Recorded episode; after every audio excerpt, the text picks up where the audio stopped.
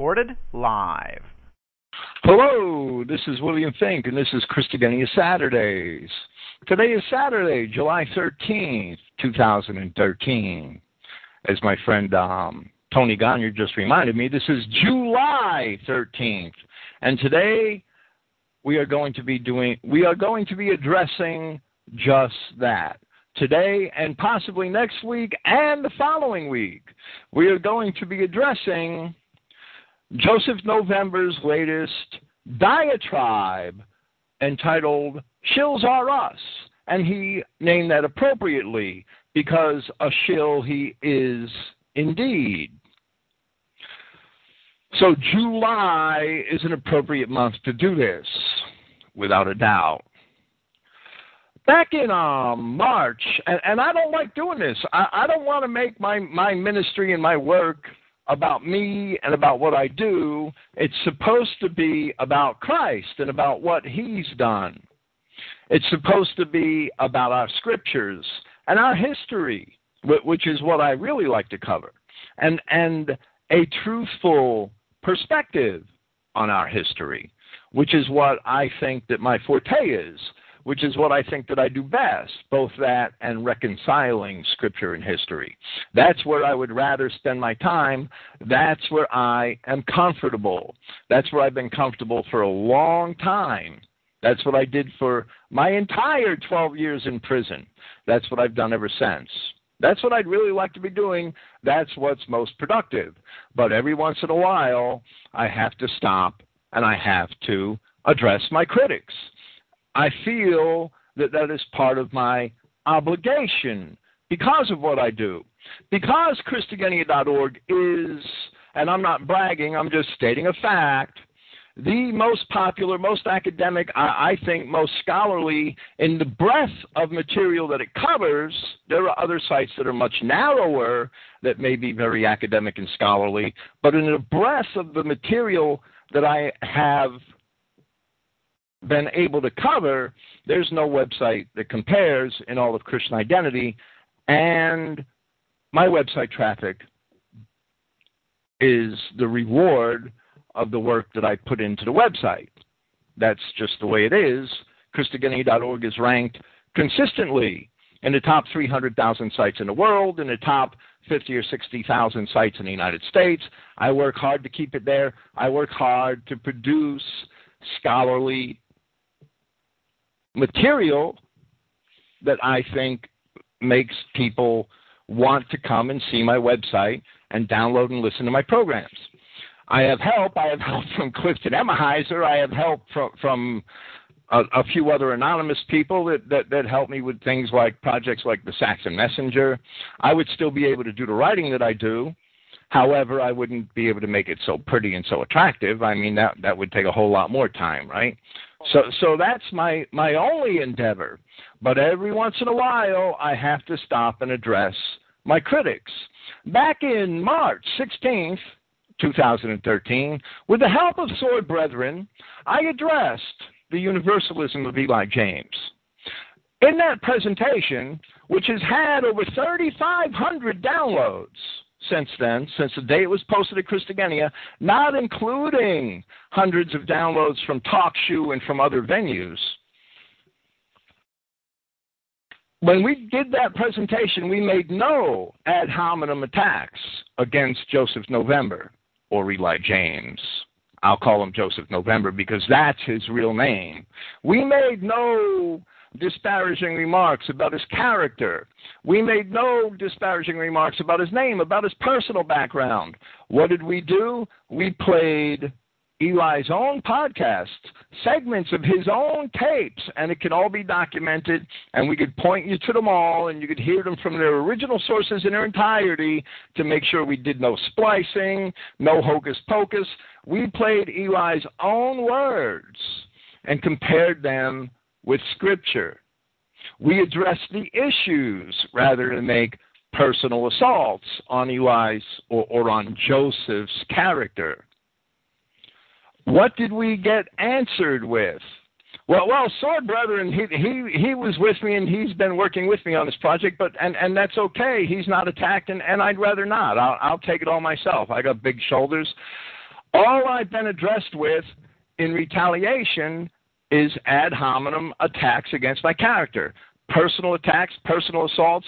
And Joseph November has not addressed one single issue that was raised in that program. Now, I purposely kept my mouth shut about Joseph November's nature so that I could focus on the issues and show that our disagreement is not a personal disagreement. Our disagreement is about the issues. It's about the scripture. That's what it's been from the beginning. All the personal bullshit is superfluous.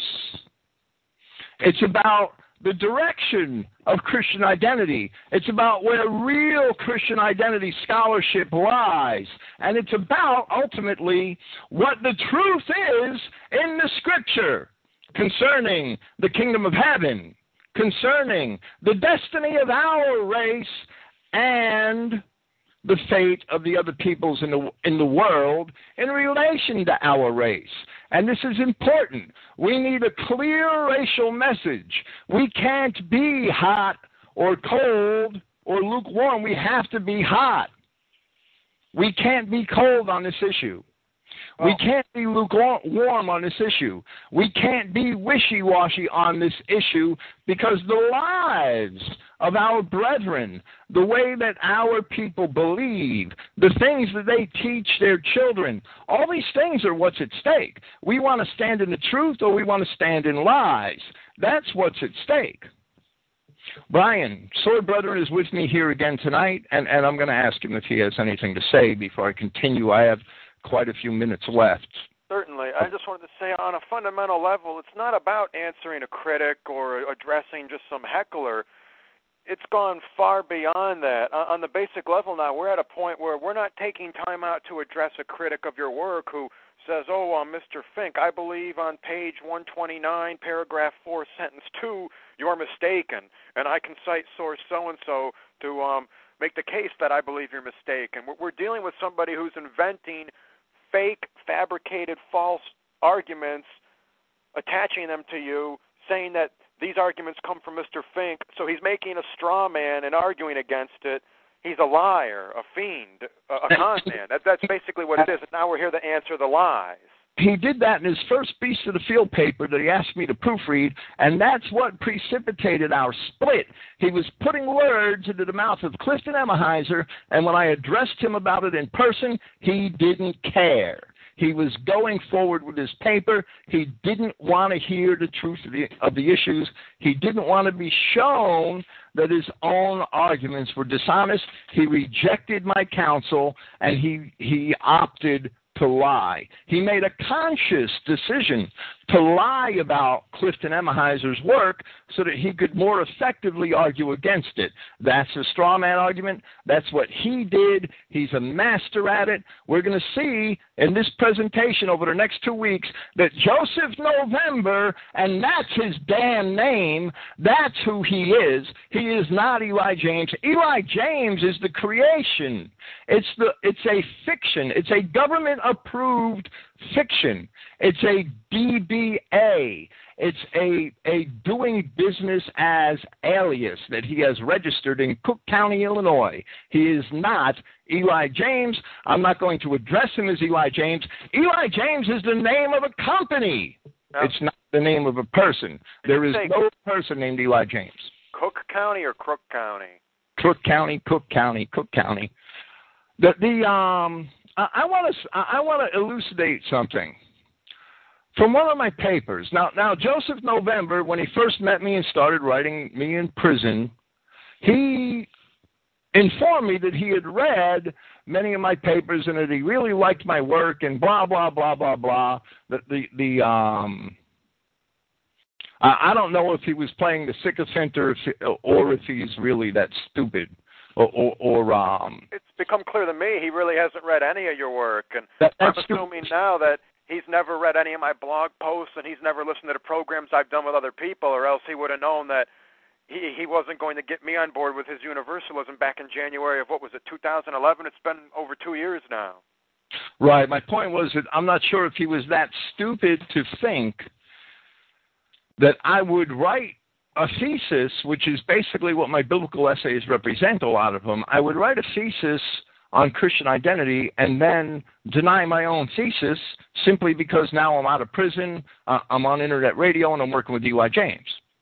Uh, I'm not going to deny my thesis. I'm not. My, my theses are, are based uh, on the best scholarship that I could possibly produce, and and I have to stand behind my work until I'm shown from the Scripture that I'm wrong. And if I'm wrong, well, well, then if I'm any kind of a decent man, I'm going to apologize for being wrong and correct my work. I'm going to read something that I wrote in two thousand five. If Eli James ever read any of my work, Clifton Emahiser would probably be the first to, to testify that the most popular essays I wrote in prison um, on the Bible, never mind the historical essays, are my Broken Cisterns essays. And in Broken Cisterns Part two, this is what I wrote concerning the origin of the other races. And I wrote this in two thousand five, three years before I ever heard of Eli James, maybe two years before I ever heard of Eli James. Jude, and I'm quoting Broken Cisterns Part two, Jude discusses the angels which kept not their first estate, but left their own habitation. And to these he compares Sodom and Gomorrah, and the cities about them in like manner, giving themselves over to fornication and going after strange flesh. And says, woe unto them, for they have gone in the way of Cain and ran greedily after the error of Balaam for reward. I'm quoting Jude seven, Jude eleven, Jude six, where it is, where it also may be evident that the way of Cain, too, has something to do with fornication, race mixing. Paul attributes to these same angels the source of false religions in his own cryptic way at both First Corinthians chapter ten, verses twenty and twenty-one, and Colossians two eighteen, for which one may also refer to Leviticus seventeen seven, Deuteronomy thirty-two seventeen, Joshua twenty-three seven, and Second Chronicles eleven fifteen, among other passages of Scripture. There is no record in all of Scripture of Yahweh creating the other, the non-Adamic races. Rather, he rejects them time and again. For instance, in Matthew chapter twenty-five, verses thirty-one through forty-six, the parable that the, the parable of the sheep nations and the goat nations, I'll call it a parable, it is. I would assert, by means of logical deduction, that the creators, and I'm still quoting Broken Cisterns Part two, that the creators of the non-Adamic races are these same angels which Jude discusses here, boldly accusing those angels of fornication, for which reason Judah's Canaanite wife is called the daughter of a strange god, Malachi two eleven. And Jude goes on to say of things, Jude goes on to say of these beings whose descendants are obviously amongst us today, these are spots in your feasts of charity, when they feast with you, feeding themselves without fear, clouds without water, carried about of winds, trees whose fruit withereth, without fruit, twice dead, plucked up by the roots. The term twice dead may be understood by referring to Matthew twenty-three seven, and plucked up by the roots may be understood by referring to Matthew fifteen thirteen. Matthew twenty-three seven, Christ tells the scribes and the Pharisees, the Edomite hypocrites, that they're beautiful on the outside, and like whited sepulchres, they're full of dead men's bones. They have not the Spirit of God in them. In Matthew fifteen thirteen, Christ says, every plant that my heavenly Father did not plant shall be rooted up. There are many races here which God did not make. The Apostle John in First John chapter four states clearly that there are people born from God, and that is us. That's the children of Israel. That's the Adamic race, born from above. John chapter three, the spirit which Adam received from Yahweh, Genesis two seven. And then John in First John chapter four explains that there are people born of the world. People born of the world are born of the sin of the world. They're not created by Yahweh God. They're bastards. They're plants that Yahweh did not plant, and they shall be rooted up. Matthew it's fifteen. Thrown into the fire. So the things that I've taught these last three, four years, four years since I've been out of prison, it's all, it's it's almost five. It'll be five in December. The time's getting away from me. These last five years are the things that I taught for at least five years before I got out of prison. While I was writing essays that Clifton Emahiser was publishing, I was teaching the same things then on the origin of the other races and on their destiny that I teach today. And Eli James sought me out and sought to work with me, claiming that he knew my work, claiming that he read my papers. If he'd have read my papers, he should have seen that we couldn't possibly agree on his universalist bullshit. And he is a universalist. We've proven he was a universalist. He just wants to twist the definition of universalist into something other so that he could escape the label. So we're going to present a good portion. I'm not sure if we'll present the whole thing, the whole twenty-one tortuous pages over the next week or two. Well, Bill, I'm noticing something here. He has this pet definition, and something similar is going on on Wikipedia, where I've tried to add category American communists for Grover Furr, and they've come back and said, well, he doesn't self-identify publicly as a communist, so that's an inappropriate addition. We're not going to allow that. So someone has to self-identify as a communist or a universalist before we can give them that label. Eli, uh, Joe November, his doctrine is universalistic. He's invented a pet definition that he can't possibly meet the burden of, so he thinks he's going to avoid being rightly classed as a universalist. Well, we don't have to wait for somebody to call themselves a Marxist-Leninist. If they advocate all ten planks of the Communist Manifesto, they're a communist. Eli's ad, or Joe November is advocating universalism, ergo, he's a universalist. Well, well, absolutely. That's absolutely true, and we're going to prove again that he's a universalist from his own writing. Now, he's redefined universalist, and that's why on April nineteenth of this year on the Christogenea Forum, I made a post, and that post was titled, "What is Universalism?" And I define what I believe universalism is in that post, and yes, I also use some mainstream sources. Now, that same post became, well, after a little um, expounding and, and, and a little rewriting and editing, because it's a forum post, right? It became my June two thousand, I'm sorry, it, it wasn't published in June. I'm running a month behind. It became my May two thousand thirteen Saxon Messenger editorial, posted June fourth, entitled "What is Universalism?" and it was printed in the Saxon Messenger last month.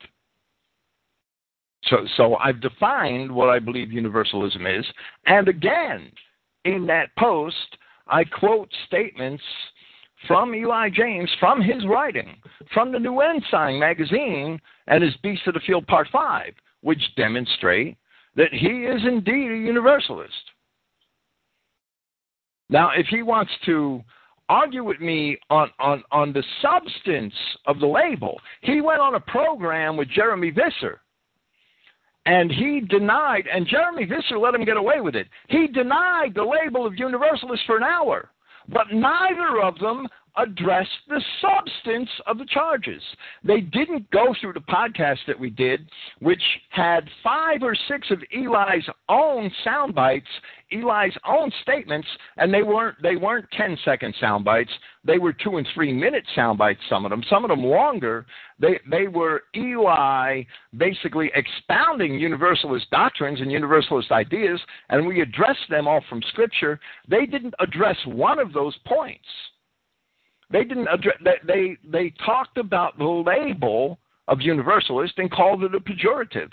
Well, if you're accused, and this is one of the points I made in my June editorial, if you're accused of murder, you can't stand in the courtroom and, and deny the label and call it a pejorative. Oh, Mister Prosecutor, I'm not a murderer. You're just calling me names. do that. You have to address the substance of the charges. You have to refute the actual evidence. And Eli hasn't done that, and he still hasn't done that. He still hasn't explained his own statements, how the hell somebody who's fifteen percent of another race could be white. Well, you know, ultimately, even if we look at it from the, the idea of uh, the American criminal system, beyond all reasonable doubt, if we took our programs and the broadcasts and Eli's writings, Joe November's writings, pardon me, I'm used to addressing him as Eli. If we took Mister November's writings into a court and we had twelve people objectively analyze everything, I think they would have to conclude beyond all reasonable doubt Mister November is a universalist. That's what the evidence would lead to, that conclusion. Well, I don't see how it couldn't lead to that. And, and we'll present the evidence later on, and well, well, we'll get to some of it tonight without a doubt. But most of the, the evidence, uh, plenty of evidence, I, I mean five or six major statements from Eli James, which are all universalist in nature, have been presented from Eli's own, well, well I should say from November's own podcasts, a podcast he did with you, podcast he did with Greg Howard, five or six major, lengthy statements from Eli, from, from Joseph November have been um, addressed in that Eli James Universalist podcast that we did in March. He's never addressed the substance. He sat on Jeremy Visser's program for, for um, an hour and denied the label, and, and they basically, they didn't really mention me by name, but they basically labeled me their enemy because I'm calling Eli a universalist. So I'm the enemy now, and, and their, their um, denying the label doesn't do anything to deny the substance of the charges, and Visser looked bad doing it. He looked bad doing it because it was so obvious that he was letting Eli off the hook easy but with, and, and, and letting him deny this label without addressing one point of the evidence which has been raised, which is the reason why I've applied the label. I'm not a, calling Joseph November a universalist simply because I feel like calling him a name. If I wanted to call him a name, there's more creative names than that I could label him with. Right. It, it, you know, I'm not just slinging mud. The man's a universalist. Well, I heard out of his own mouth that we're to work with the other races, and that's what God wants. Well, well, what God wants is for us to come out from among them and touch not the unclean so that he could receive us. Peter, the apostle, in his first epistle, in the second chapter, I think it's in verse nine, First Peter two nine, tells us that we're to be a peculiar, a separate people, a holy nation, a peculiar people. That admonition, that language that Peter used was right from Yahweh's own commandments in Exodus chapter nineteen, that we're to be a separate and peculiar people and a holy nation, meaning set apart. That word holy in Greek, hagios, means set apart for the purposes of God. And that means to come out from among the other races. Touch not the unclean. Only the children of Israel were cleaned on that cross. Racial separation is commanded. We're not to work with and cooperate with the other races. We're to separate ourselves from them. That's the Christian commandment. That's the lesson that we have failed to learn ever since the land, the, the land of Canaan and the conquest under Joshua. So that's if I'm, if I'm not mistaken, James is prescribing the assurance of our continued failure. Mister November claims that you're an exterminationist and a supremacist, where he only supports total absolute segregation, but he's already backpedaled from that. He no longer supports segregation. Now he supports holding it, hands, singing Kumbaya, and we're all working for the kingdom. It depends on which side of his mouth he's talking out of. He's talking out of both sides of his mouth. Out of one side of his mouth, he insists that that, that um, we have segregation. Out of the other side of his mouth, he insists that we work together with the other races. He sat and told Jose, and we played this podcast, we played this clip in our podcast, Eli James, The Universalism of Eli James, he sat and told Jose, the Mexican caller, that we're to worship separately. So, so what, do we have segregation one for one hour a week on Sunday, perhaps? Is that when we're segregated? That's what he told him. And then he told the Mexican that the Mexican could be a Christian. And the Mexican cannot by any means be a Christian, because Christian is a racial label. It's a racial label because in the fulfillment of prophecy, it's only applied to the children of Israel. It's a, na- a label that can't, in the eyes of God, in the eyes of Scripture, properly be applied to anybody outside of the children of Israel.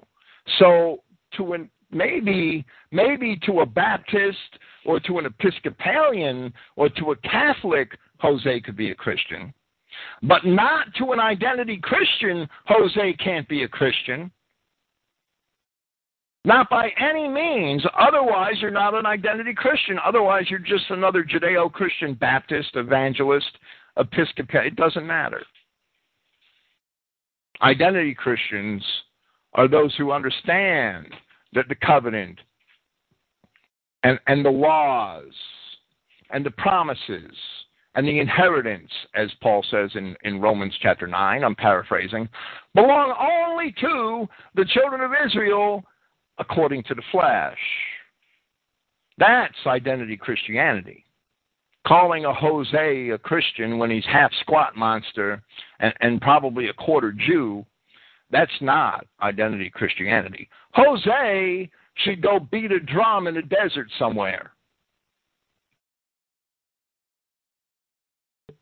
Well, you'll get no argument from me. I wonder, I w- though, Mister November's followers, are they just ignoring all of this? Is it just not sinking in? I, I don't know. I don't get it. And that's one of the reasons why we're here today, because I know a lot of the people that listen to me um, are, are still foolish enough, and I don't care if they don't ever listen to me again, they're still foolish enough to listen to him. And he is a shill. As Clifton Emahiser said, he's flying under false colors, and we're going to discuss, we're going to discuss his name today, without a doubt. Or in this series, I don't know. Well, he's, he's he's called you a murderer. Clifton is a senile old man. I'm the only person he has yet to slander or defame. Well, well, I'm sure you're on the on the short list. We're not, we're not tossing mud at him, though. His name is Joseph November.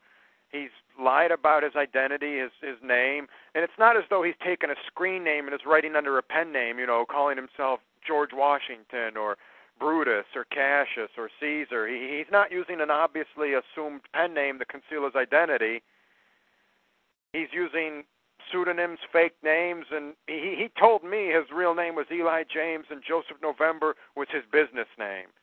And that's exactly what he told me the week I got out of prison, when I finally saw his name, Joseph November, on a caller I D. And, and I, I'm a trusting individual, believe it or not. And and Eli came well recommended to me by, by some Christian identity brethren in Michigan, who themselves were um, at one time associates of Jim Wickstrom. And I don't say that disparagingly in this case. Well, well that this I, I respected these people, I really did, and, and I still do, except that one of them was an old friend and, and turned to Paul bashing. I don't respect him for that. Well, well, anyway, these people highly recommended Eli James to me when Eli wanted to write me, and they gave Eli my address.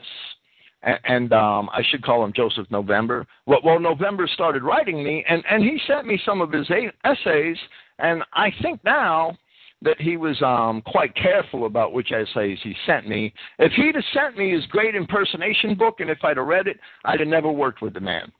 I would have never worked with the man, because the great impersonation book reveals Eli James as a universalist. His own book does, page one eleven. Pastor Mark Downey has pointed it out many times, and, and I'm glad Mark found it, because I would never get to page one eleven of his book to read it. I wouldn't waste that much time with Joseph November now. But but Mark did find it, and, and if I'd have read that in two thousand seven or two thousand eight when Eli first wrote me, I'd have never worked with him. Hands off. I'm sorry. It, it's um. It, Eli said that Jesus was preaching for all people on page one eleven of his great impersonation book. That would have been a deal breaker right there. And that's what he said. And and I'm paraphrasing, but that's what he said. And and it can be quoted verbatim.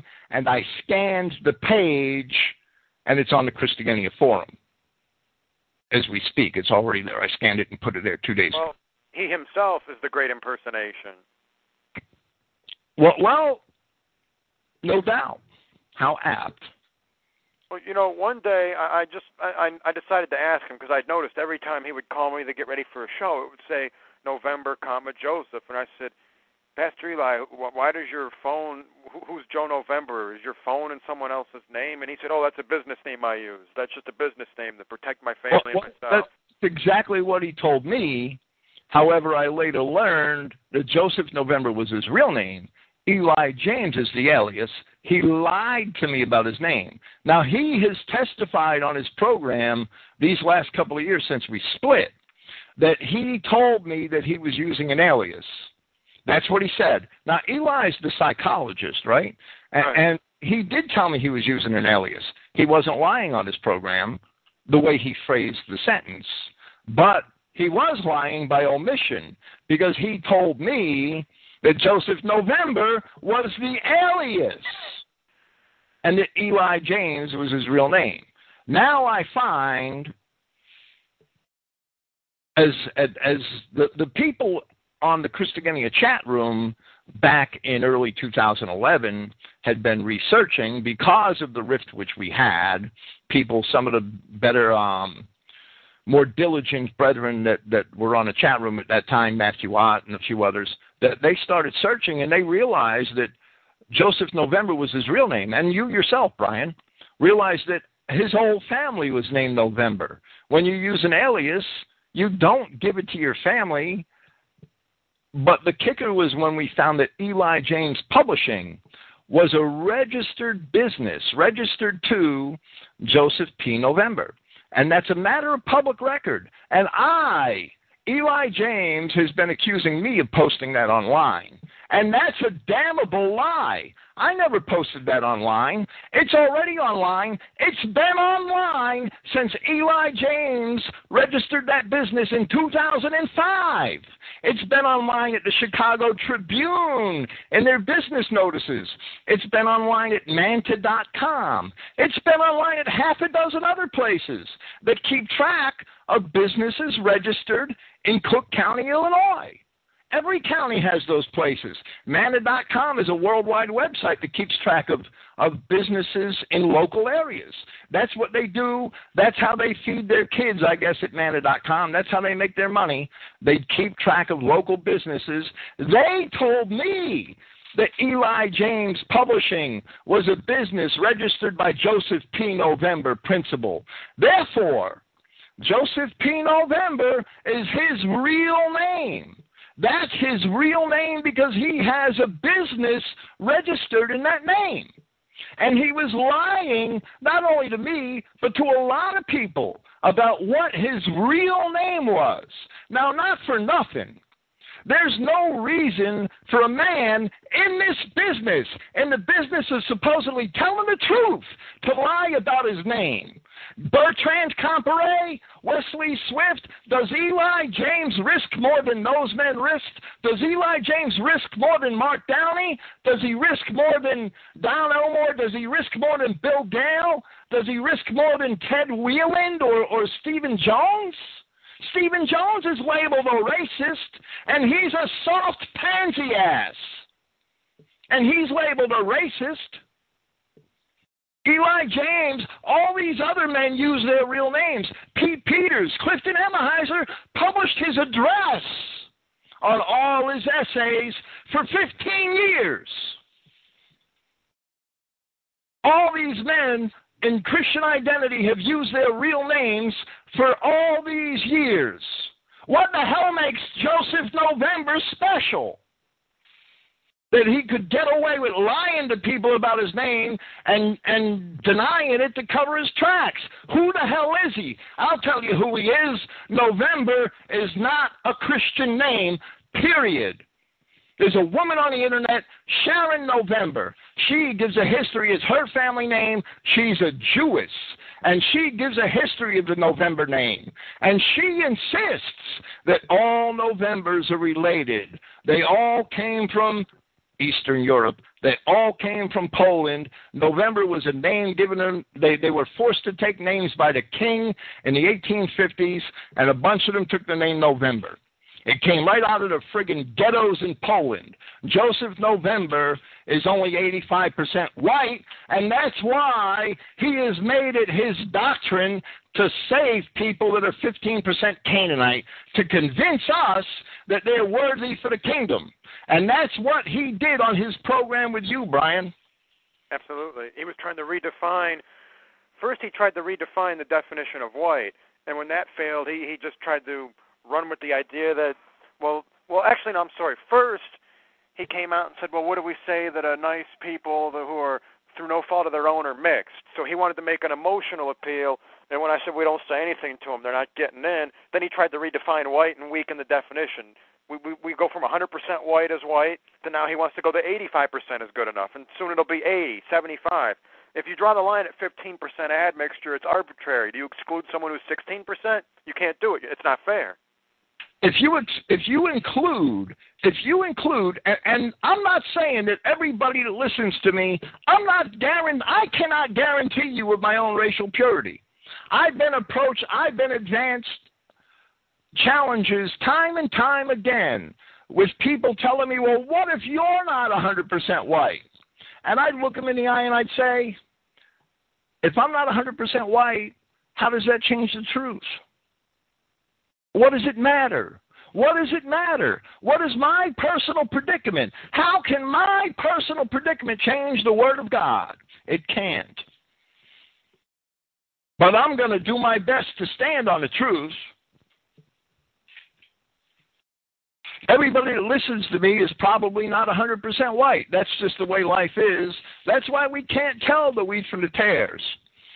But we do not negotiate the truth because of our perceived personal situation or because the perceived personal situations of people that we what we ha- we count among our loved ones. We cannot change the truth. If you just happen to get a little half-breed nigger for a, for a grandson, you don't change the truth to accommodate your grandson. That's not what they did back in the days of Ezra and Nehemiah, when Nehemiah commanded the children of Israel who had race mixed with the people of Canaan. He said, put away the strange women and those who are born of them.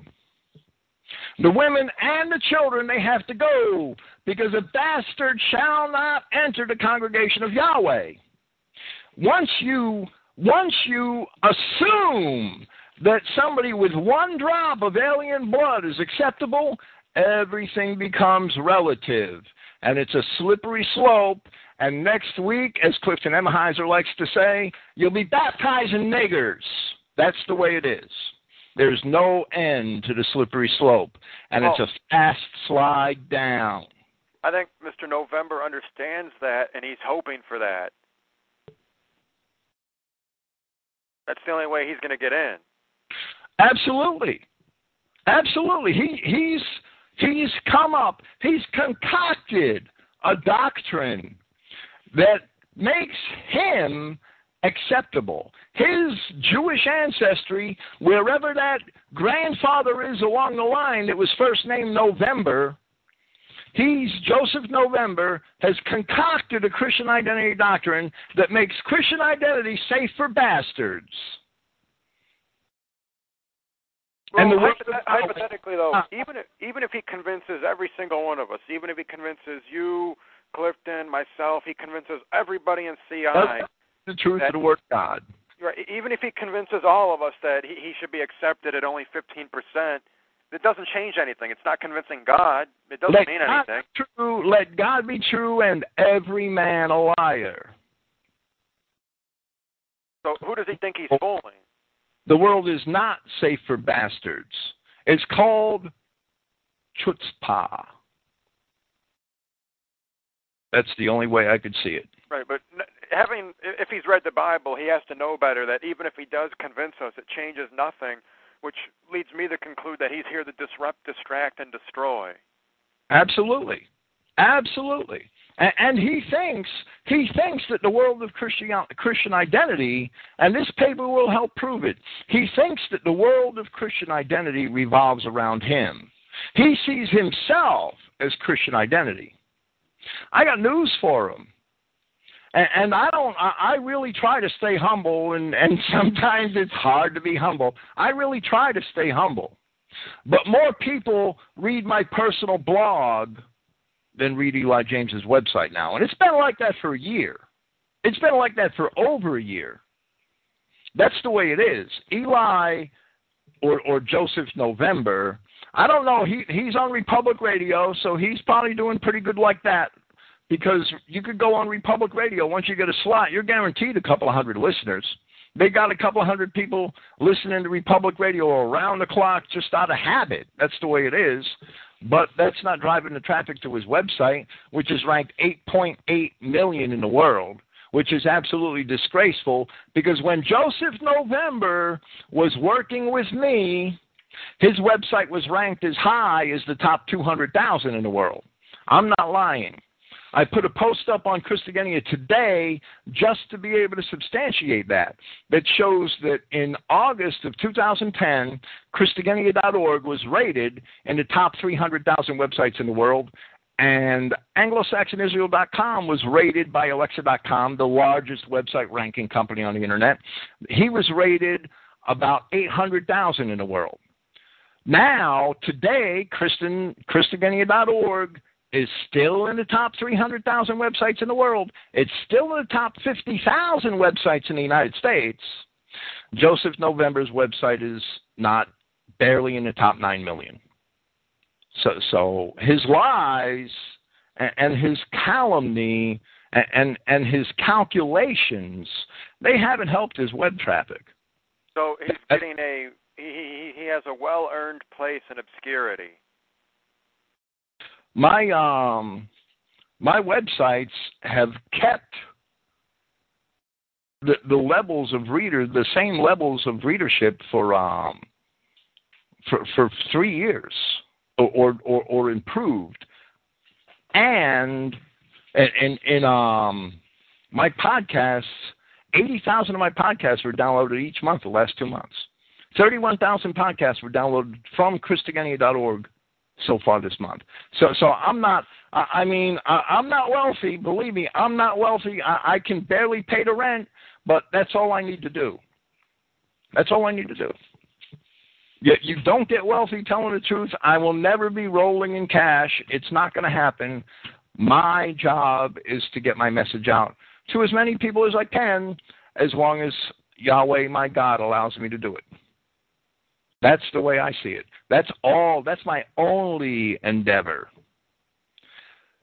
is to get the Christian identity message out as far and as wide as possible. But I'm never going to compromise the message, and I'm never going to compromise the race issue in order to do that, in order to facilitate that. It's not going to happen. There are no Negroes in the kingdom of heaven. There are no non-whites in the kingdom of heaven. Why? Because Yahshua Christ says, unless a man is born from above, he shall not see the kingdom of heaven. Only our race, as Bertrand Comparet and Wesley Swift taught, only our race is born from above. Only our race has that spirit through which the resurrection is possible. The other races don't have that. They will never be in the kingdom of heaven. You will never hear me tell a girl, oh, it's okay to go off and have a baby with Jose. God's going to judge the little bastard based on his works. No, God's not going to judge that little bastard based on his works. Every plant that my heavenly Father did not plant shall be rooted up. The little bastard's going to the lake of fire. So if you want to tell your daughter that, that's fine. I'll never tell my daughter that. Sweetheart, you want to go have a baby with a Negro? You want to go have a baby with an ape? Well, I'll tell you what, you you may be saved, but your baby's going to hell. And I'm not going to have a damn thing to do with it. That's the message we need to be teaching today. That's the true Christian message.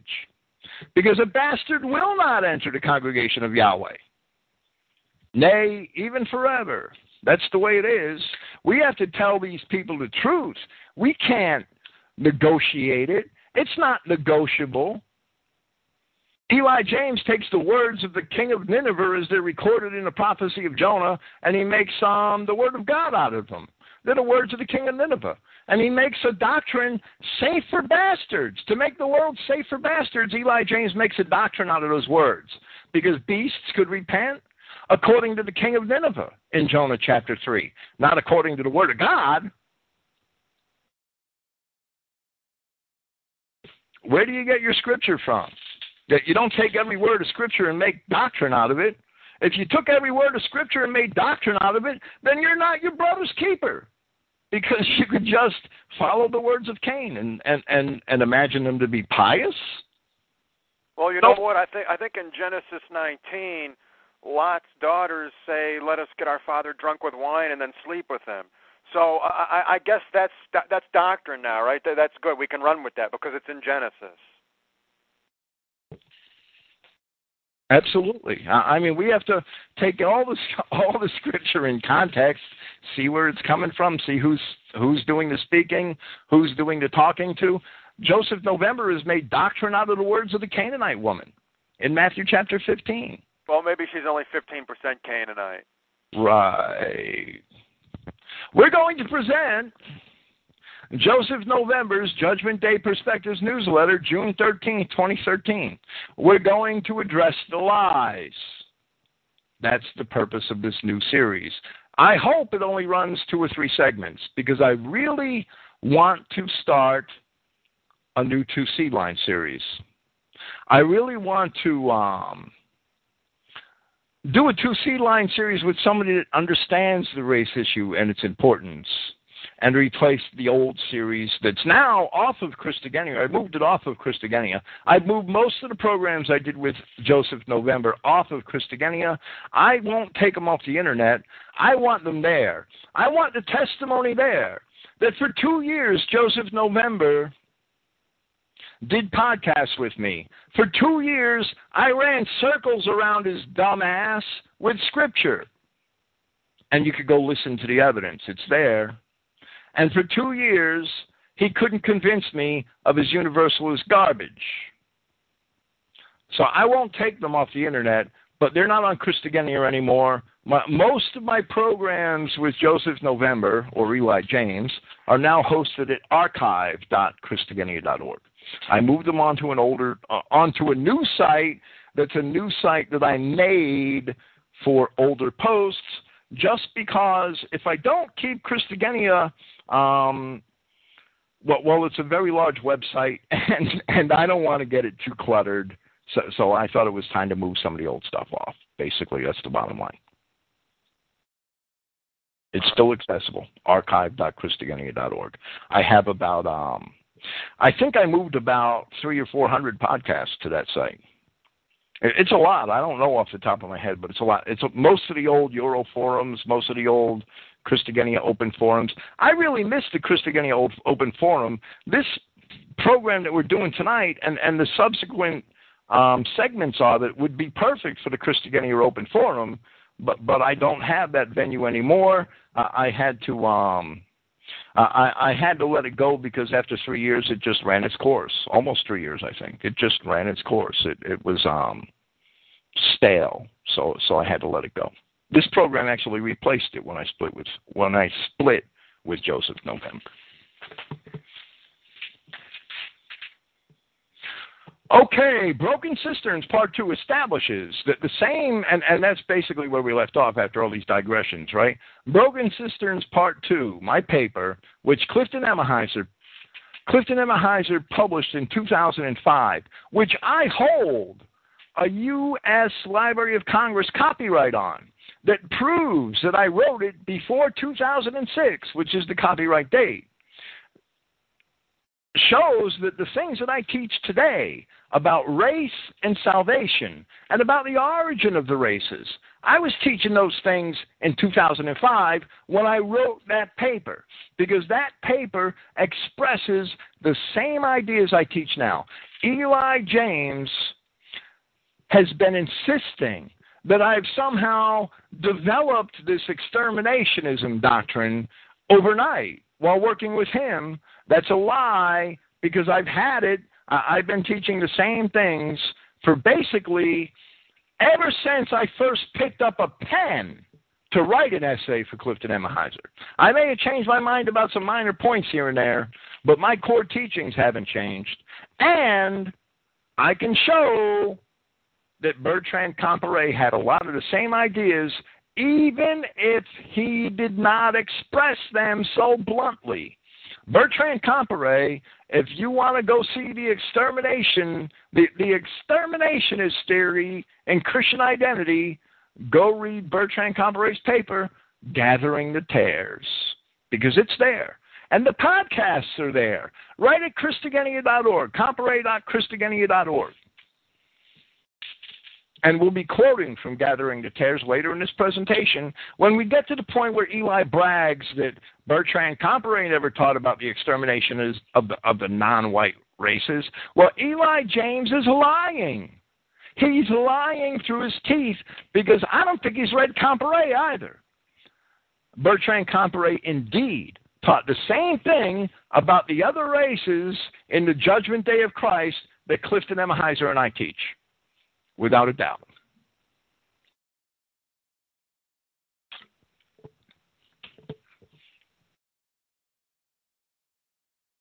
Would you like to start this this um trash? It's trash. It, it's trash. This this is lie after lie after lie. But we're gonna roll with it. Jump right into my first on-air analysis. That one. Yeah, we can start with that, because we'll talk about that a little bit off the top top of my head. I mean, I haven't heard that program in four years, but my three first, years, however long. My first on-air analysis of Fink's extermination thesis, it's been downgraded. It used to be the Fink-a-Heiser, now it's just you. Fink's extermination thesis was this theology is designed, was that this theology is designed to destroy Christian identity. Here's the link to that show on one twenty-three, twenty eleven. The destruction of our movement will be caused by the repugnance decent white people will feel when confronted with the idea that Yahweh hates the other races. What Bill Fink has done is to develop a theology of purely racial supremacism by claiming that Yahweh hates the other races as much as he hates Edomites. But this doctrine is devoid of scriptural backing. The Bible teaches dominion theology, which is based upon white Israelites serving him by obeying his laws. By perverting the meaning of all Israel will be saved, William Fink also teaches that obedience is unnecessary. The color of our skin is all that is necessary for whites to qualify for the promised kingdom. And full stop here, even if this were the case, that other white people will be repulsed and they'll dis- they'll just dismiss the message. Why does that matter? If if Noah walks out and says a, a flood is coming, you need to amend your wicked ways, and the people aren't interested, they don't care, they're they're not going to mend their wicked ways, what, what does it matter? Is, is he supposed to go out there and tell the giants and the Nephilim seeds, stop, you know, hybridizing, stop being mixed, stop all this? Or if Lot goes into, you know, Sodom and Gomorrah and tells them, stop engaging in sodomy or God's going to destroy you all, and they say, oh, well, we don't want to hear that. that, that's mean, we reject you and we reject God. That doesn't mean anything to God. He's going to destroy Sodom and Gomorrah. It, it doesn't matter if the masses accept the message or reject the message. The truth isn't contingent upon consensus. The children of Israel have never accepted the message. I, I had demonstrated recently in my Acts chapter seven commentary that Moses was chosen to lead the children of Israel out of Egypt because he killed the Egyptian. And because he killed the Egyptian in favor of a member of his own tribe, of his own race. He killed the Egyptian to save the Hebrew slave because the Hebrew slave was a Hebrew, and Moses was a Hebrew. And he forfeited the luxuries that he had in the household of Pharaoh to favor a member of his own race. That's why Moses was chosen. Now, it's very clear in the account, as it's told in the Exodus and as it's retold in Stephen, that even that Hebrew rejected Moses. Who made you ruler and judge over us? Are you going to kill me like you killed the Egyptian? Well, the Egyptian was the oppressor of that Hebrew. So we see that our people have never accepted that message. They've never accepted the truth of God. And that's the example that's used in the call of Moses. I'm sure a lot of events happened in the life of Moses up to that point. But that example was used for a damn good reason. Because if you favor your own race above your own station in life, like Moses did, then you will gain the blessings of God like Moses did. Because that's what Moses did. He gave up his station in life. And a, a child in Pharaoh's court, treated as a son in the court of Pharaoh, with all of the amenities and luxuries and privileges that would come with being a prince in a great kingdom such as Egypt. Moses gave that up for the benefit, to try to benefit members of his own race in their lowly enslaved position. He gave that up, and his own people didn't appreciate that. So what makes us think that our own people today are going to appreciate the truth of the Word of God? They certainly the hell aren't. They're no better now than they were in the days of Moses. In fact, they're a hell of a lot worse. The Word of God matters. The movement doesn't matter. The movement is nothing without the truth of the Word of God. The movement is feces without the truth of the Word of God. It's nothing. If you don't stand on the truth, you stand on nothing. Eli James, in that program that he points out here, made an appeal, and he said, "Oh, mainstream Christians and British Israel people, we will never win them over." Eli James was making a move for the big tent on this date in January two thousand eleven, and I wasn't standing for it. That's the difference between Eli James and myself, and Clifton wouldn't stand for it either, and I'm glad I didn't stand for it. And I sure as hell haven't, I'm not one whit worse off now than I was then. Not one whit. In fact, I, I, I've been kind of blessed lately in my life, the last two years. Well, we don't have to worry about Joe's sci-fi baggage. That's always a plus. Well, well, absolutely. There's a lot of things that could have split Eli James and I. In fact, I, I should say I'm very blessed. I have a wonderful wife now. I, I should say that um that there's that there's things that I had suffered with Eli James. I tried warning him about Clay Douglas. We had to go through the, the, the crap with Arlene Johnson, who, who was in his his forums every week advertising her Marxist website. And he put up with that for years, and we had to ostracize her. We had to do a program, and he hated us for doing that program on Arlene Johnson. But he couldn't say a damn thing because he knew we were right, and if he stood against it, he would have been exposed then. He hated us for that program on Arlene Johnson. I put up with Arlene Johnson. I put up with Ron Wyatt. I put up with Jordan Maxwell and all the harebrained Zechariah Sitchin bullshit that Eli used to send out in his emails, and he still sends them out in his emails. And I would try to persuade him away from that stuff.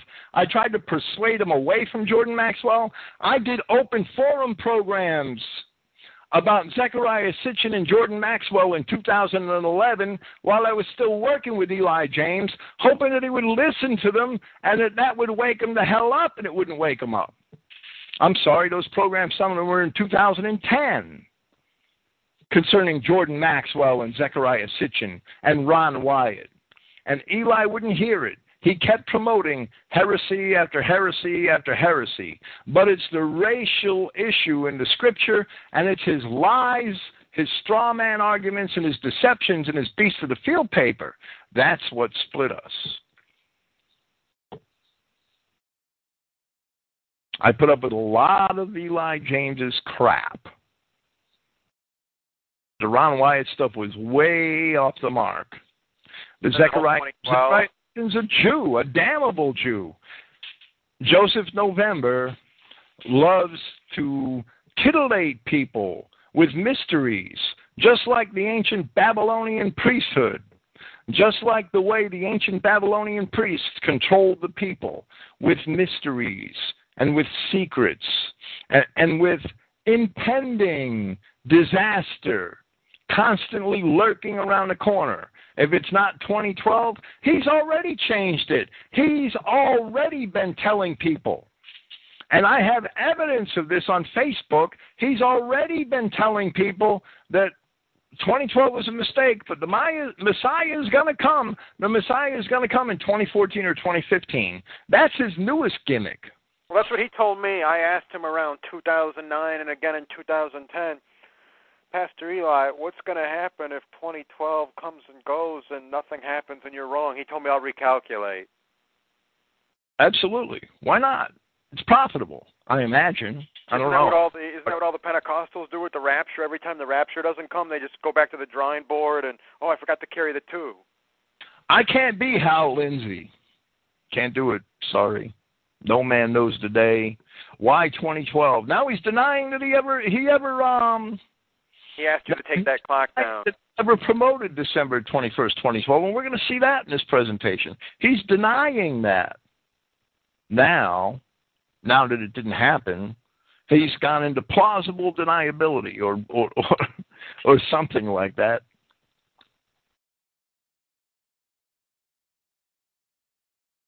Okay, would you like to, um, I mean, we've already gone on digressions for about an hour, but we have a good forty-five minutes left. Would you like to start reading this? I have documented Fink's distortionist tactics in William Fink, Race Trader, on A S I. So there is no need to go into any great detail about that. I will, however, cite a few examples of Fink's skill at spinning facts into Pharisaic lies. Well, well, if I'm spinning facts, I'm doing better than he is. The, oh, this race trader thing, right? This race trader. Well, first, if, if he's only eighty-five percent white, he's a Jew, how could I be a race trader? November's a Jewish name. I want to know how I can be a race trader because I'm not a Jew.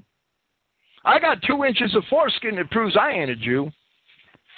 He could come see it anytime he wants. Am I a race trader simply for exposing Joseph November? Is that what I did? Because I exposed it, that because I pointed people to websites where he posted the records. When Joseph November registered Eli James Publishing as a business, when he began to function as Eli James, he registered that as a business. He is the one that put Eli James online as Joseph November. He did that. Now, because he denied that his name was Joseph November at a time when I already knew better, when I knew he was lying, when I pointed that out to people on the Christogenea forum is where I first pointed that out, those records that Joseph November created when he registered that business, Eli James Publishing. He created those records. I didn't. He's the one that filled out that paperwork. And the Chicago Tribune put it online. And Manta dot com put it online. They put it online, Eli James Publishing, with his address and the words Joseph P. November, Principal. I didn't put that online. I never put that online anywhere. But he's calling me a race traitor because I because after he lied about his name, I showed people where the proof was online. That's all I did, that his name was Joseph November. So, so you should really be yelling at the state of Illinois. So I'm a race traitor for exposing the fact that he was lying about his name. All I did was post links to articles that were public records, records which Joseph November himself created when he registered a local business with Cook County, Illinois, and that business was named Eli James Publishing. He created those records. He's the race trader.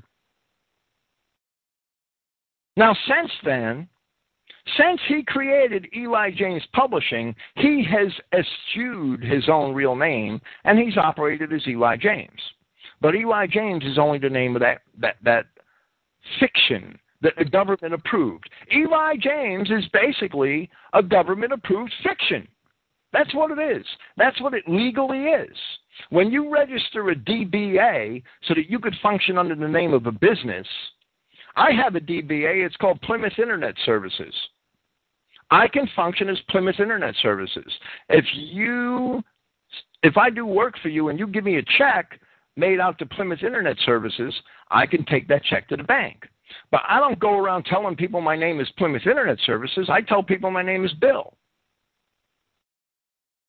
He registered Eli James Publishing and goes around and calls himself Eli James when his name is really Joseph November. Clifton Emahiser appropriately calls that flying under false colors. That's what he's doing. You know, no other prominent Christian identity pastor does that or has ever done that. Bertrand Comparet, that was his real name. When I hear it, I know I'm dealing with a Frenchman. Wesley Swift, that's his real name. When I hear it, I know I'm dealing with somebody who's Scots English. Ted Wieland, as much as I despise his dumbass, when I hear his name, I know I'm dealing with a German. The same thing with Clifton Emahiser. The same thing with Don Elmore. When I see Mark Downey, when I see that name, I know I'm dealing with an Irishman. What do I feel when I see Joseph November? That's why he registered Eli James Publishing. Because if I saw Joseph November, I'd know I was dealing with a Jew. And I ain't dealing with a Jew. Well, you know, when he was concocting this name, Eli Joseph James, he picked Joseph as a middle name for a reason. So if we're ever out and about meeting with him in Chicago and someone who knows him as Joseph November calls out, "Hey, Joe, how are you?" And then we ask him, "Eli, why is that guy calling you Joe?" Eli would explain, "Oh, sometimes I use my middle name. He's just calling me, you know, Eli Joseph James. He's just addressing me by my middle name. I use that as a nickname sometimes." Why is Joseph November better than Bertrand Comparet, Wesley Swift, Ted Whelan, Stephen Jones, Dave Barley, Sheldon Emery, E. Raymond Capps, Howard Rand, Clifton Emahiser, Bill Gale, Pete Peters, Don Elmore, Mark Downey, Ken Lent, and Ken Gregg? Why? They all use their real names. Why is Joseph November better than any of them? That he, if he were really trying to hide his true identity so that he would not feel threatened because he's such a great anti-Semite, he would never have registered his business as an alias, a matter which is published on many public websites as a matter of business records. He would have never registered it because it's easily found. If he was really trying to mask his identity because he feared for his life, he would have never registered his alias as a business because it's easily found. And if you think the Jews can't figure that out, you've got to be out of your mind. In reality, he only did it to hide his true identity as a person with the name November because it's not a Christian name. And he tried to hide it from unsuspecting identity Christians. How am I a race traitor for exposing that? Why isn't Joseph November simply honest about who he is? Now, if I'm a race traitor, that means that he thinks he's one arrogant bastard because he thinks he's the standard bearer for the entire white race. How could I be a race traitor for telling the truth? That's what I want to know.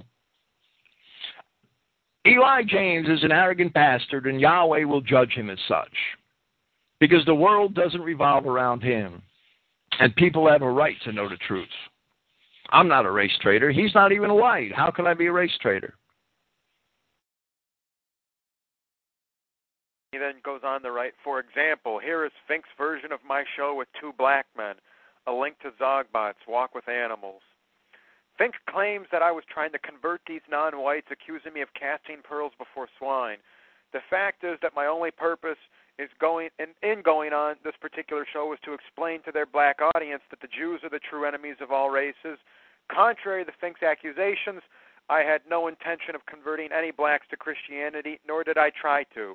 When I had scheduled this appearance, it was to be with the main host, but on the night of the show, someone else ran the show as the main host had become sick. I was explaining to their listeners that the Jews, not whites, are their real oppressors. If more blacks understood this, they would be less likely to rape white women and attack white men. And I, I think we need to stop here and get a comment in, don't we? Oh, yeah, right. That, that's all a, a fantasy, right? That's a pipe dream. You know, I never said. Th- this is where Eli James, the psychologist, comes in. I never, I never said, I never wrote anywhere that Eli James was trying to convert niggers or Negroes. I never said that. He's lying. I'll tell you what I said. It's on the Christogenea forum. It's on Zogbots, too, but it says the same thing. I originally posted it on the Christogenea forum, December fifth, two thousand eleven. That's where it was posted first, I believe. I said that he was trying to argue. I said, quote, unquote, Eli James went on a blog talk radio program to argue Christian identity with Negroes. I never said convert. Eli James makes a very subtle lie, one word, a one-word lie to make me look like a bad guy, to to magnify my charge, my false charge of his being a universalist. He did that purposely to magnify that charge so that he could discredit it. That's exactly why he did that, and it's a lie. Eli James, Joseph November, is a liar because I never said that he was trying to convert the Negroes. I said that he argued Christian identity with the Negroes. The tape is on the Christogenea forum. It's on Zogbots, too. I'd rather people go to the Christogenea forum and look for it. It's under Eli James, Universalist, in the Christian Identity Direction section. It says, Eli recently went on a blog talk radio program to argue Christian identity with Negroes. When you listen to the recording, that's exactly what he did. His, his motive for going on the program is immaterial. What's material is what actually happened. And Eli James sat on that program for a long period of time to argue Christian identity with Negroes. That's what he did. That's what he said he did, and the proof is in the tape, and the tape is sitting on the Christogenea forum. And the tape proves it. I never said he was trying to convert them. That's a straw man argument. Eli made a lie about my argument, about what I said, so that he could argue against the lie. That's a straw man argument. Eli made a straw man argument. He's good at making straw man arguments. He does it all the time. We'll see much more proof of that. In fact, I'm going to I'm going to present a straw man argument that Eli made right now. I'm going to present a straw man argument that Eli made because it's in my paper on Christogenea entitled The Anatomy of My Split with Eli James, who I should be calling Joseph November, right? Because that's his name. Eli James is a fiction. This is from Eli's Beast of the Field article. This, this was the passage which made me finally understand that Joseph November was patently dishonest and was never going to tell the truth. He's a damn Jew. He's not able to tell the truth. This is the passage. Now, Eli James, and I give the background here, Eli James asked me to proofread this Beast of the Field paper that he wrote, which was a refutation of some things that Clifton wrote. Now, I can do that objectively. I have no problem doing that objectively, and I'm sure Clifton Emahiser wouldn't mind it because Clifton Emahiser would rather see the facts come out, whether he's right or wrong. And I know that from Clifton because I've been working with him for, for seventeen years. Eli James wrote, and this is in part, there was a long build-up to this straw man argument. Eli James wrote in summary, and I quote Eli's Beast of the Field paper, "From Clifton's perspective, Nakash is the very first two-legged beast, since all non-whites would have descended from him. If Nakash is the only two-legged beast on the planet on the sixth day, then we come back to the old problem of where did Cain get his wife from." That's what Eli said about Clifton's writing, and it's a damn lie. And I told Eli it was a lie. I told Eli that he was mischaracterizing Clifton's teachings and using a straw man argument, that he was putting his own words in Clifton's mouth.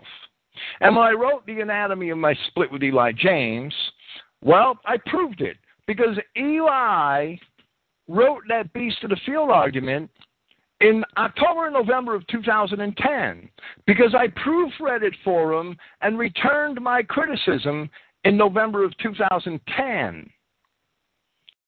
And Clifton had written Watchman's Teaching Letter number one thirteen four years before that.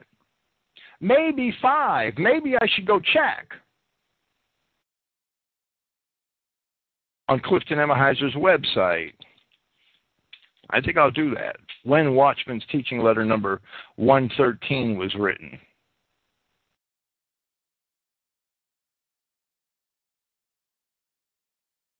It was, it was published in September of two thousand seven. In Watchman's Teaching Letter one thirteen, Clifton clearly says, and, and let me quote it, "The serpent of Genesis three is a member of that race of angels which revolted from God and were cast out into the earth as described in Revelation chapter twelve. We are not told when this happened, but can only imagine it happened sometime before Adam, but during the later ages of creation. The fossil record shows that there were many races of humans here before Adam." Eli James is a damn liar. He's a liar. He made a lie, and I told him he made a lie, and I told him before he published the lie. But he still chose to publish the lie. He had warning of this. He had warning that Clifton never, ever said that Nakash was the, the, the serpent of Genesis was the first two-legged beast.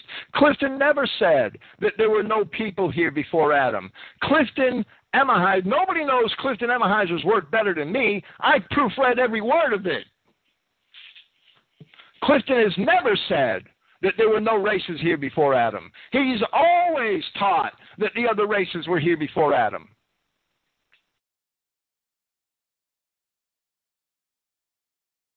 Eli James chose to lie. I told him that this was a lie. This is the final straw in our split.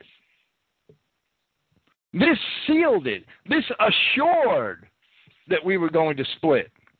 When he, re- when he rebuffed my advice and published this paper anyway, but he didn't publish the paper on his website.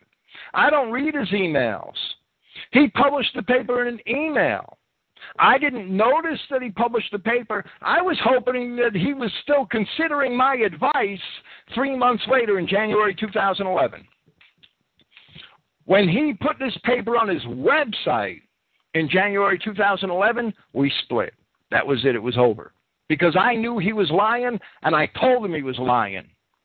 And he wouldn't have it. He went ahead with the paper anyway. This is on the Christogenea website, The Anatomy of My Split with Eli James. It was over his lying, because he can't tell the truth, because he's a damn Jew, because his father's the devil. And even when I warned him, he still published the paper. When I, and I warned him in a nice way. I didn't tell him, "Hey, Eli, this is a lie." I said, "Hey, Eli, Clifton never taught this. You're making up words and putting them in his mouth. You should really seriously consider changing this." That's what I told him. I told him in writing, and I told him in person on the phone. Watchman's Teaching Letter number one thirty-six and Watchman's Teaching Letter number one forty-one were also both published before Eli came out with his Beast of the Field article. And they both say the same thing. And Eli James is supposing himself to be an authority about what Clifton teaches about the, the Genesis, and he's only lying because he never read what Clifton teaches about Genesis. If he'd have read it and considered it, perhaps he wouldn't have lied about it. Perhaps.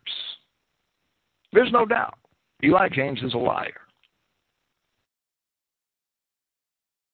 The evidence is in his own papers, compared with what he says about Clifton and what Clifton actually wrote.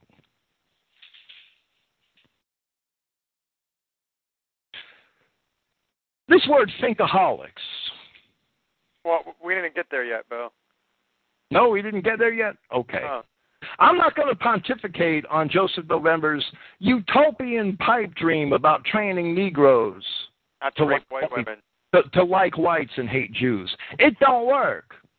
I've lived with the bastards. I lived with them. I, I was in prison and jail in my life for twenty-five years. I grew up on the streets of Jersey City. I know Negroes way too good. You're not going to teach Negroes to jump through a hoop and get them to like white people and hate Jews. It's a pipe dream. It's a pipe dream that only a liberal Jew could have.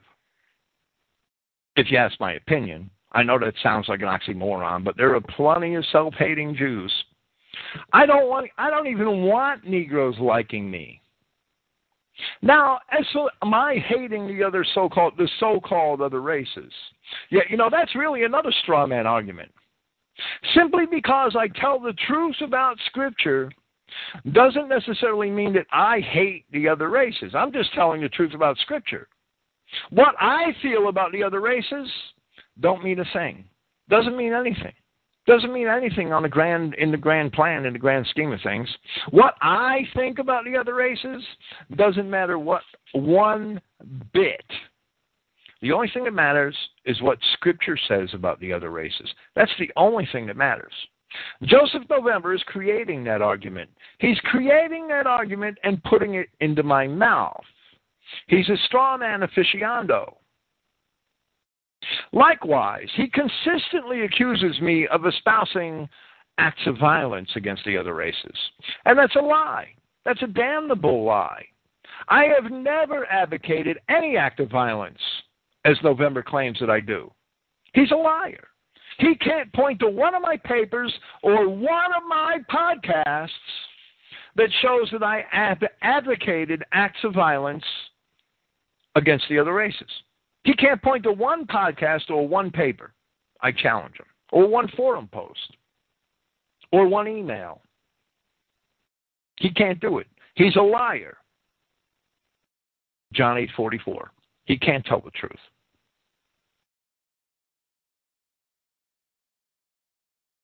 Shall I resume with Eli's trite? Well, if you want to, go ahead. In no way did I ever argue, as August Christ did with the Muslims, that whites and blacks should unify. In no way was I trying to convert non-whites to our religion. This is all distortion by the thinkaholics. My only purpose and appearance on a show hosted by blacks was to explain to them that we whites are not their oppressors. Fink and his crew of false accusers utterly misrepresent the reason for my appearance on that show. Apparently trying to lessen the crime being committed against whites by blacks is universalism. If you read the essays of Bertrand Comparet, Doctor Wesley Swift, Arnold Kennedy, Howard B. Rand, Dan Gayman, Willie Martin, and virtually all the others, hatred towards non-whites is either completely absent or negligible. C I has never been about hating the other races. It is only about loving our own race and our Father Yahweh and His Son Yeshua. But William Fink has raised the art of racial hatred to the level of dogma. Well, well, right, and we're gonna we're gonna hold up right there, right? First is thinkaholics, this thinkaholics label. I want to ask this: is that a Christian appellation for Joseph November's critics? Fink and his crew of false accusers. Eli acts as if all of his critics are just mindless drones who simply follow me. And I've said many times in my own chat room that I don't want followers. I've banned people. And there are people here tonight that know it. I've banned people from my chat room because they told me they were my biggest followers. I don't want sycophants. I don't want followers.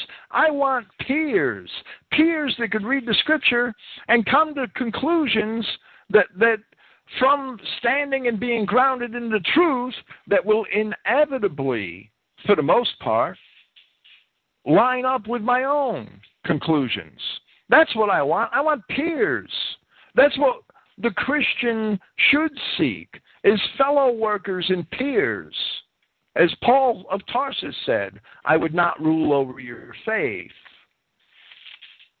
I don't want followers. I've never wanted a follower. And I don't compel anyone. My listeners can think for themselves and make their own decisions on how to pass judgment. From the day we split, handfuls of my listeners were criticizing Eli James, and he was calling them thinkaholics. They weren't following me. Aaron Swartz was making videos about Eli James in order to criticize him. Aaron wasn't following me. Eli was blaming me for the videos. Aaron wrote Eli and said, hey, why are you giving Fink credit for my work? I did that. That's me. Eli still blamed me for the videos. Why? Aaron's a great guy, but what kind of traction is Eli going to get out of blaming Aaron for a video? None. So he'd rather blame me. And here Eli is again making references to Dan Gayman. He's already been caught in the act of falsely attributing statements to Dan Gayman. Well, now we're going to catch him in the act of falsely attributing teachings to Bertrand Comparet. Well, Comp- Comparet's dead, so I can't call him up like I was able to call up Dan Gayman. Well, you know, his paper, Gathering the Tares, is still online. It's at Israel Elect. It's at Christogenea dot org. I'm sure it's at probably at, at, at a lot of other websites. Right. Well, you know, Eli or Joe is trying to pull the same thing. He he said, quote, Dan Gayman has changed his position from what he's what he had written in the book, Do All Races Share in Salvation, and he explained he had a conversation with Dan Gayman. So I called up Dan Gayman later that night, asked him if he'd had a conversation with Eli James. He said, yes, I had a conversation with him. And I said, did you tell him you no longer believe what's written in your book, Do All Races Share in Salvation? Do you believe differently? And he said, we did not speak about that. I have not changed my view. I have never changed my view, and I stand by every word I've written in that book. And he said that, yes, he did have a conversation with Eli, but at no time did he tell Eli he has done a one eighty on what he's written in the book. So Eli might claim, oh, thirty years ago, I had a conversation with Comparet before he died, and he told me he doesn't believe that paper anymore. Well, we can't call Comparet and check that out. Well, well, the only way we could gauge Bertrand Comparet are by the three or four hundred podcasts that we have of Bertrand Comparet, and, and the papers that are made accurately, we would hope, from those podcasts. And I have those online at Christogenea dot org. And Comparet said in Gathering the Tares that, however, as the time of the harvest approaches, so also is the end of this age near. We who study our Bibles know that this time is near at hand. In the harvest, the good seed and the bad seed, the children of the kingdom and the children of the wicked one will be separated. Note that the first part of the harvest consists of this separation, for Yahshua said, gather ye first the tares, and bind them in bundles, and burn them. This takes place before the harvest of the wheat, the good seed. Gathering the tares into bundles is a very clear and logical simile for gathering the children of the wicked one into groups or organizations. It serves very well as a means to separate and distinguish between the two families. Now, this is a short presentation. It's really not that long, but I'm going to skip ahead a little because I don't really have time to publish the, the to To, to recite the entire paper. However, Comparet talks about the gathering of tares and they're being burned in a fire. Now, Comparet believed, much like Eli James, that the other races are the beast nations. And Comparet goes on to say, after he explains that all the tares are going to be burned in a fire, Comparet goes on to say, this gathering of the individual tares among us is exactly parallel to the similar gathering of the beast nations in this same judgment. And he goes on to cite Matthew and the separation of the sheep and the goats. And he's equating the beast nations with the goats who all get gathered and thrown into the fire. Bertrand Comparet, Gathering the Tares, teaches the same thing about the other races in the return of Christ that Clifton Emahiser and I teach. The same thing. Gathering the Tares. Eli James is a liar. He's a liar. He doesn't have Comparet on his side. He doesn't have Gayman on his side, as you just as you just assured us. He doesn't have Comparet on his side, and it's in black and white. And it's on audio tape in Comparet's own voice at Christogenea dot org. Well, specifically, Eli claimed that Gayman's writing, Gayman wrote in the book, Do All Races Share in Salvation, that the Bible gives us no real clue as to where the other races came from, and that the Bible is first and foremost a story of the creation of our people, the Adamite race, and that we can speculate and discuss where the other races came from, but there's no indication that Yahweh created them. And Eli put in writing that Dan Gayman no longer believes that, and he had a conversation with Dan Gayman and heard it straight from the horse's mouth. And I've spoken with Dan Gayman about this again, and he's considering writing a public statement denouncing Eli's, you know, false statements and putting words in his mouth. He's well, well, I hope Dan Gayman does that for us, just to set the record straight so that Eli James stops lying about Dan Gayman supporting his position, and so that, I should say, Joseph November should stop lying about Bertrand Comparet as well. Because Bertrand Comparet clearly teaches here in his paper, Gathering the Tares, that the fate of the so-called beast nations is the same fate as the fate of the tares. And that's in black and white. Now, I'm going to get ahead of myself because I really didn't want to include this until we addressed crumbs. But I want to support my position on the other races and the return of Christ and the fact that the other races are at some point in our future, by the will of God, not going to, to any longer exist. That's explicit in Scripture. I'm going to read two scriptures from Jeremiah and one scripture from Obadiah. And I have a lot of other scriptures that prove this same thing. It's not only these three, and the podcasts are already there on Christogenia. I've taught on this before. I taught on this in an open forum program I did a couple of years ago called Eight Witnesses Against Universalism. It's got thousands of downloads, probably way over ten thousand downloads. I taught on this in a program in my Revelation series, Chapter nineteen. That program's probably between Christogenia and Christ, right? That program's probably got ten thousand downloads or damn close to it. Jeremiah, chapter thirty, verse eleven, Yahweh says, the word of Yahweh says, "For I am with thee, saith Yahweh, to save thee," speaking to the children of Israel, Jeremiah thirty, eleven, "though I make a full end of all nations where I have scattered thee, yet will I not make a full end of thee, but I will correct thee in measure, and will not leave thee altogether unpunished. I will make a full end of all nations where I have scattered thee." You tell me where the children of Israel have not been scattered, and I'll show you maybe somebody that might survive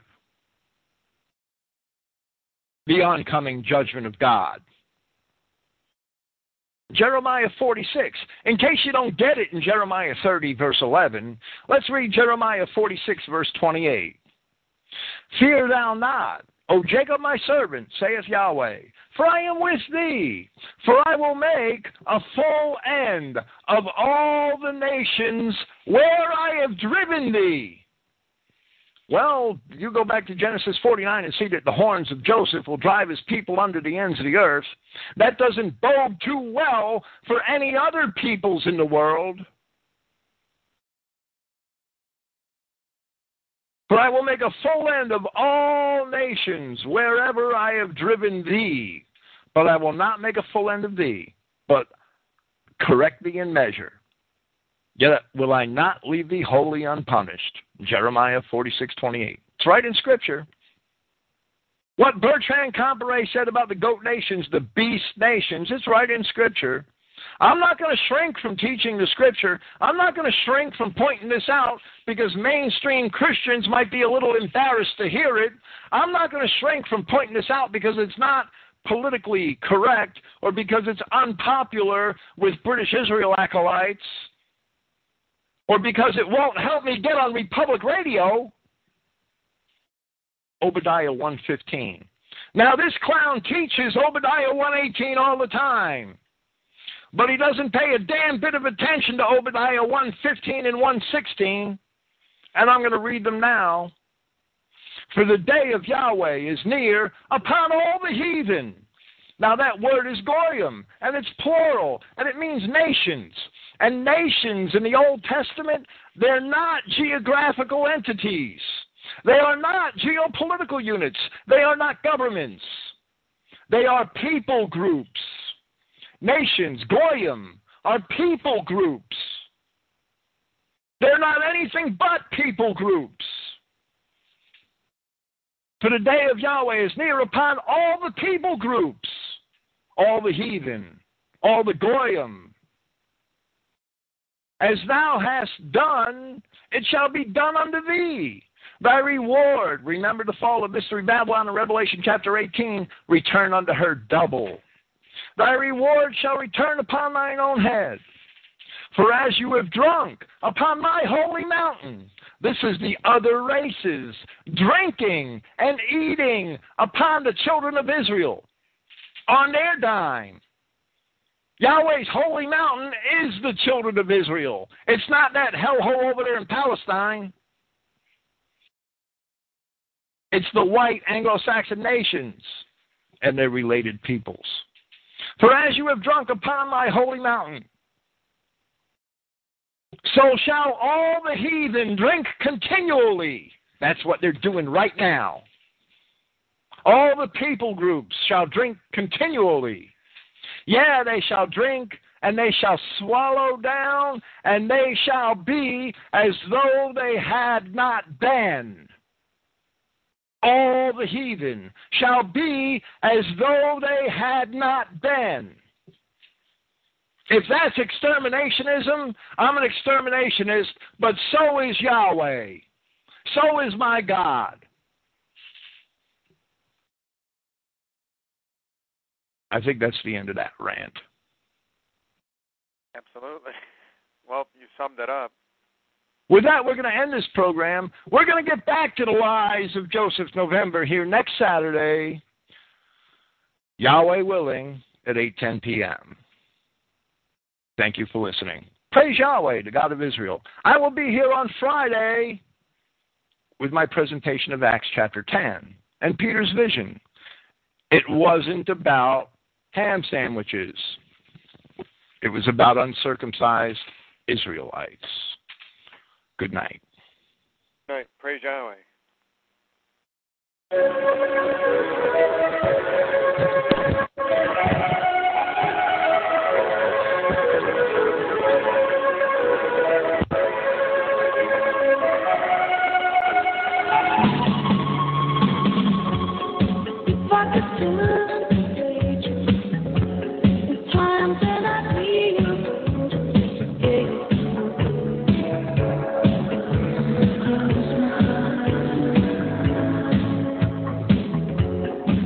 Couldn't find a way.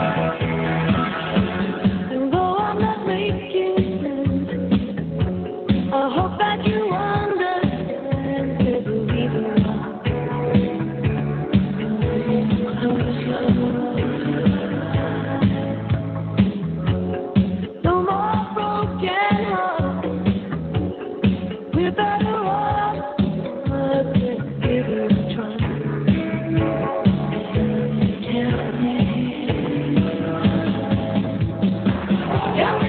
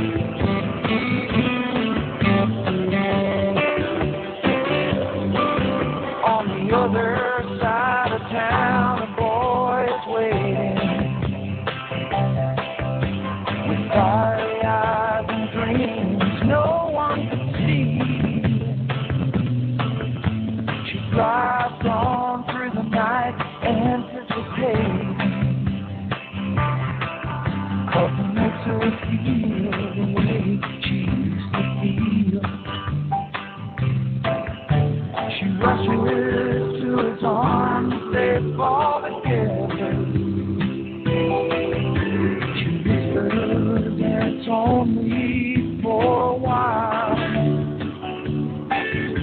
She's fairly soon, she'll be coming back forever. She pulled away, she needed to smile. You can't hide, you're hiding out. And you're trying. Thank you.